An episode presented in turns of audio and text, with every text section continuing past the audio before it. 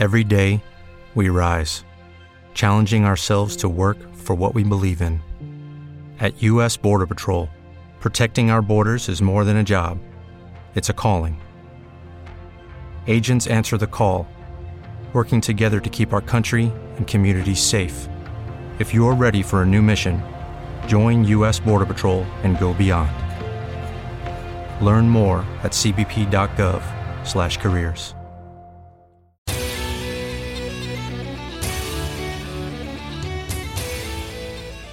Buongiorno, benvenuti nelle notizie che ci raccontano il mondo che ci circonda. Sono Barbara Schiavulli e questi i titoli di oggi.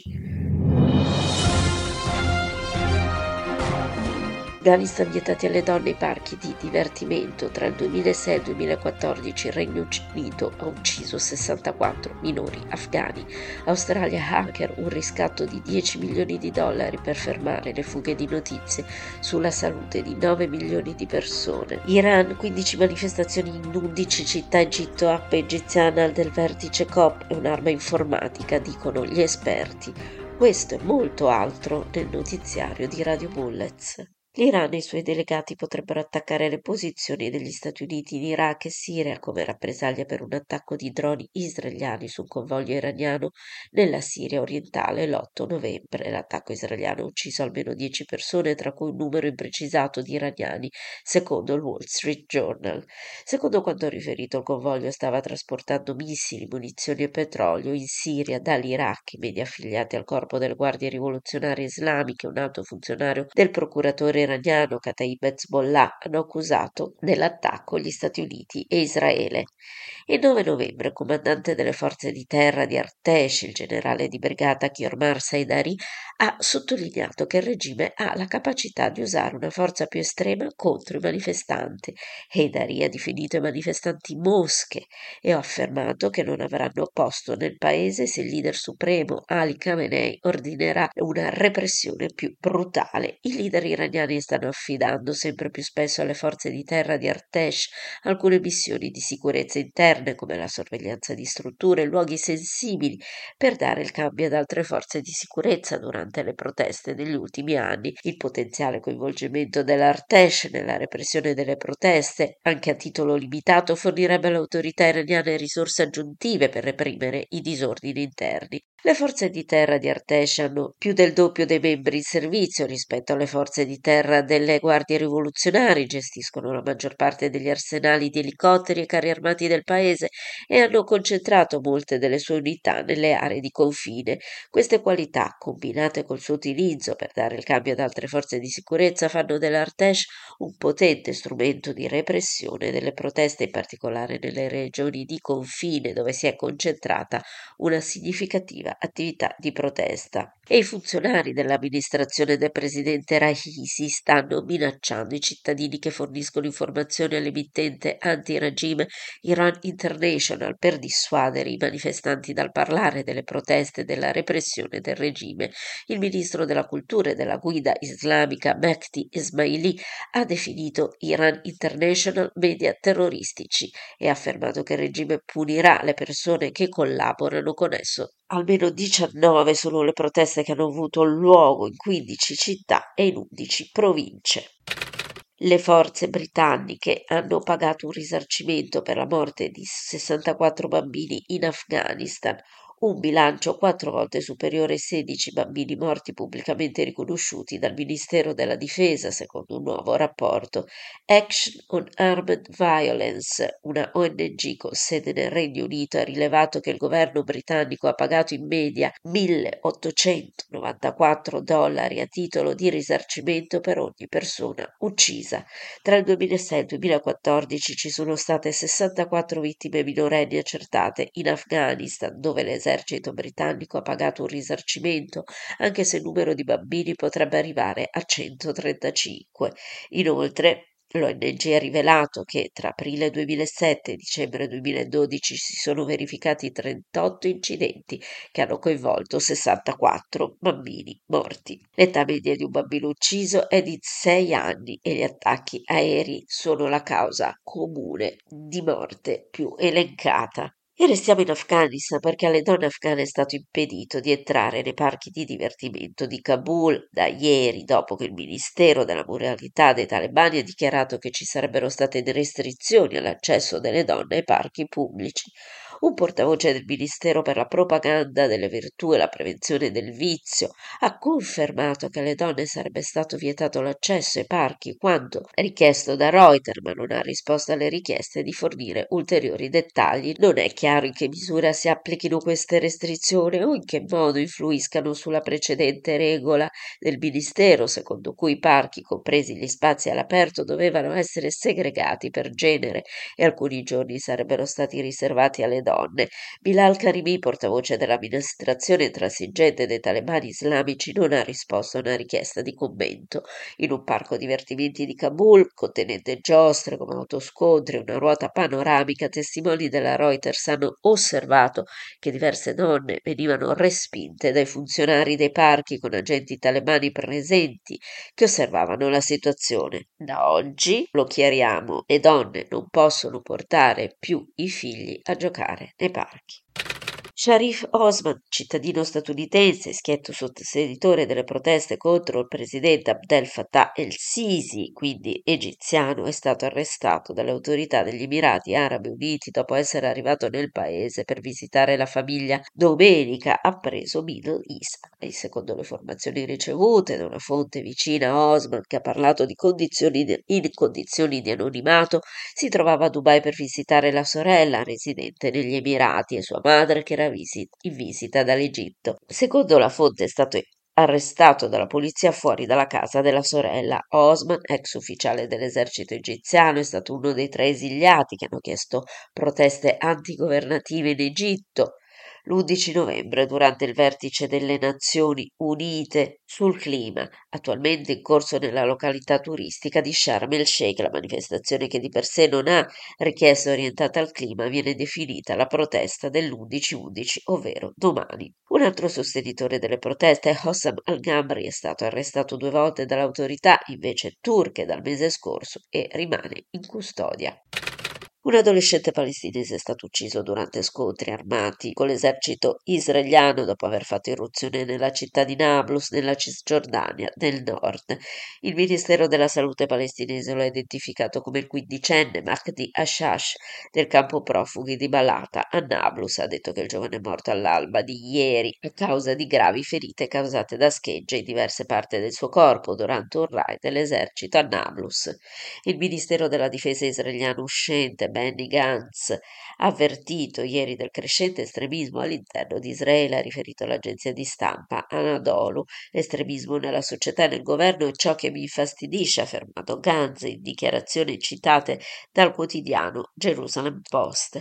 Il leader dell'opposizione, Benjamin Netanyahu, è destinato a formare il prossimo governo in Israele dopo che la sua alleanza di destra ha vinto le elezioni legislative della scorsa settimana. La coalizione di Netanyahu ha vinto 64 seggi alla Knesset, il Parlamento, da 120 seggi contro 51 membri dell'attuale governo guidato dal primo ministro Yair Lapid. Uno dei suoi alleati, Bezalel Smotrich, il capo dell'estremista partito del sionismo religioso, vuole mantenere il portafoglio della difesa nel prossimo governo. Smotrich è noto per le sue opinioni estremiste, inclusa l'annessione della Cisgiordania a Israele. I consulenti per la sicurezza occidentali hanno avvertito i delegati al vertice sul clima della COP27, quindi in Egitto, di non scaricare l'app ufficiale per smartphone del governo egiziano ospitante, nel timore che possa essere utilizzata per hackerare le loro email private, messaggi e persino le conversazioni vocali. I responsabili politici di Germania, Francia, Canada sono tra coloro che avevano scaricato l'app entro l'8 novembre, secondo due distinti distinti funzionari della sicurezza occidentali. Altri governi occidentali hanno consigliato ai funzionari di non scaricare l'app, ha affermato un altro funzionario di un governo europeo. Tutti i funzionari hanno parlato a condizione di anonimato. La potenziale vulnerabilità dell'app Android, che è stata scaricata migliaia di volte e fornisce un gateway per i partecipanti alla COP27, è stata confermata separatamente da quattro esperti di sicurezza informatica che hanno esaminato l'applicazione digitale per la testata politico. L'app è stata promossa come strumento per aiutare i partecipanti a navigare nell'evento, ma rischia di concedere al governo egiziano il permesso di leggere le email e i messaggi degli utenti, anche messaggi condivisi condivisi tramite servizi crittografati come WhatsApp sono vulnerabili, secondo la revisione tecnica dell'applicazione di Politico e due esperti esterni. L'app fornisce anche al Ministero della Comunicazione e della Tecnologia dell'Informazione egiziano, che l'ha creata, altri cosiddetti privilegi backdoor o la possibilità di, di scansionare i dispositivi delle persone. L'app è a dir poco uno strumento di sorveglianza che potrebbe essere utilizzato come arma dalle autorità egiziane per rintracciare attivisti, delegati del governo e chiunque partecipi alla COP27, ha affermato Marwa Fatafta, responsabile dei diritti digitali per il Medio Oriente e Nord Africa per Essex Now un'organizzazione no profit per i diritti digitali. Il governo egiziano non ha risposto alle richieste di commento. I partecipanti alla COP includono leader globali come il presidente francese Emmanuel Macron, il primo ministro britannico Rishi Sunak e il segretario di Stato americano Anthony Blinken, anche se è improbabile che i politici di così alto profilo scarichino app di un altro governo. Gli infermieri del Regno Unito hanno votato in favore del primo sciopero su scala nazionale nei 106 anni di storia del loro sindacato di categoria Royal College of Nursing. Anche loro, come molti altri lavoratori delle diverse categorie professionali del paese, chiedono un adeguamento salariale all'inflazione record. Lo sciopero senza precedenti previsto entro la fine dell'anno coinvolgerà gli iscritti al RCN, una in più della metà degli ospedali del Regno Unito, come si legge sul sito della BBC. E ora passiamo a Ucraina e Russia. Un generale americano ha stimato ieri che l'esercito russo ha visto più di 100.000 la dei suoi soldati uccisi e feriti in Ucraina e ha aggiunto che le forze armate di Kiev probabilmente hanno subito un livello simile di vittime durante la guerra. Le stime non hanno potuto essere confermate in modo indipendente da Reuters e le osservazioni di Mili offrono più alta stima statunitense delle vittime fino ad oggi in quasi nove mesi di conflitto e sono arrivate quando l'Ucraina e la Russia affrontano una potenziale pausa invernale nei combattimenti che secondo gli esperti potrebbe offrire un un'opportunità per un qualche tipo di negoziato. Ieri la Russia ha annunciato che le sue truppe si sarebbero ritirate dalla sponda occidentale del fiume Dnipro, vicino alla c- strategica città ucraina meridionale di Kherson, in una significativa battuta d'arresto per Mosca e potenziale punto di svolta della guerra. Alcuni esperti affermano che l'ultima battuta d'arresto per Mosca potrebbe consentire all'Ucraina di negoziare da una posizione di forza, mentre altri sostengono che la Russia potrebbe utilizzare i negoziati per guadagnare tempo, per ripristinare e rimontare le sue forze per una rinnovata offensiva di primavera. Alla domanda sulle prospettive della diplomazia in Ucraina, Mille ha osservato che il rifiuto anticipato di negoziare nella prima guerra mondiale ha aggravato la sofferenza umana e ha causato milioni di vittime in più. Il presidente russo Putin non parteciperà al vertice dei leader del G20 sull'isola turistica indonesiana di Bali la prossima settimana, ha detto oggi all'AFP l'ambasciata di Mosca in Indonesia. Il presidente degli Stati Uniti, Joe Biden, che ha definito Putin un criminale di guerra e che parteciperà al vertice, in precedenza aveva affermato che non aveva alcuna intenzione di incontrare Putin a Bali se fosse andato. L'Indonesia, che ospita il summit, persegue una politica estera neutrale e ha respinto gli appelli occidentali a disinvitare la Russia dal vertice. Il presidente ucraino Zelensky dovrebbe partecipare virtualmente al vertice. La Russia ha dichiarato ieri che ospiterà una riunione multilaterale prevista per il 16 novembre per discutere la situazione in Afghanistan. Inviati speciali afghani provenienti da Cina, India, Pakistan, Kazakistan, Iran, Kirghizistan, Tagikistan, Turkmenistan, Uzbekistan dovrebbero partecipare alla riunione di quello che è noto come il formato di consultazione di Mosca sull'Afghanistan. La discussione si concentra sulla situazione politico-militare, socio-economica e umanitaria in Afghanistan, nonché sul coordinamento degli sforzi per rafforzare la sicurezza regionale, ha detto la portavoce del Ministero degli Esteri Maria Zakharova in una conferenza stampa a Mosca. Non ha condiviso altri dettagli Funzionari russi hanno confermato che non ci sarà la partecipazione del governo talebano ai colloqui, anche se ha preso parte all'ultima sessione della riunione del formato di Mosca tenutasi nell'ottobre 2021. Nelle elezioni di midterm degli Stati Uniti i cittadini sono stati chiamati a scegliere anche in tema d'aborto, questione politicamente cruciale dopo la crescente sentenza della Corte Suprema e stando alle proiezioni dei media americani risulta al momento che California, Michigan e Vermont hanno votato a favore del riconoscimento del diritto di aborto nella Costituzione degli Stati Uniti. La carta viene così modificata per garantire a tutti il diritto fondamentale alla libertà di riproduzione che include appunto il diritto di aborto aborto e il presidente degli Stati Uniti Biden ha definito le elezioni di medio termine una buona giornata per l'America e la democrazia dopo che i democratici hanno apparentemente sfidato i cattivi sondaggi per tenere a bada un'ondata repubblicana. Biden ha anche preso in giro l'ex presidente degli Stati Uniti Donald Trump, dichiarando che l'onda rossa gigante non c'è stata. I repubblicani si sono avvicinati a una maggioranza esigua alla Camera dei rappresentanti degli Stati Uniti, tuttavia il Senato potrebbe essere sfuggito alla alla loro presa. Pakistan. L'ex premier pakistano Imran Khan ha minacciato di rivelare il nome di un secondo ufficiale militare che secondo lui monitorava il suo piano di esecuzione dalla sala controllo insieme al maggiore generale Faisal Nasser. Khan, 70 anni, è stato ferito alla gamba destra quando due uomini armati hanno sparato una raffica di proiettili nell'area di Wazirabad, nella provincia del Punjab, giovedì scorso, dove stava conducendo una marcia di protesta contro il governo di Sharif. Khan ha affermato che il primo ministro Sharif, il ministro dell'interno Rana Sanullah e il maggiore generale Nasser fanno parte di un sinistro complotto per assassinarlo nello stesso modo in cui l'ex governatore del Punjab, Salman Taser è stato ucciso nel 2011 da un estremista religioso.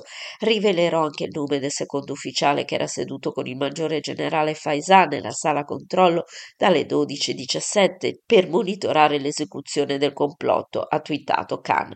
Nasser è il capo dell'ala del controspionaggio dell'Inter-Service Intelligence, i servizi segreti del Pakistan. E concludiamo con l'Australia, gli hacker che hanno fatto trapelare cartelle cliniche rubate da una grande azienda sanitaria sanitaria australiana hanno chiesto 10 milioni di dollari per fermare le fughe di notizie, circa un dollaro per ciascuna delle loro potenziali vittime.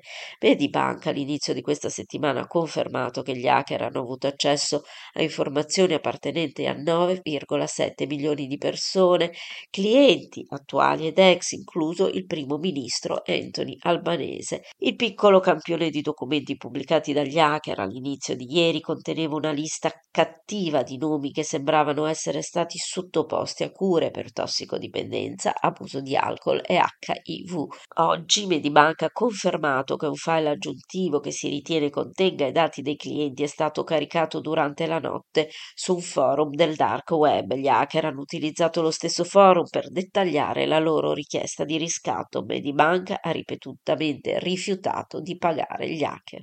E da parte nostra, da Rio Saliceto, è davvero tutto. Noi ci risentiamo domani con una nuova raffica di notizie.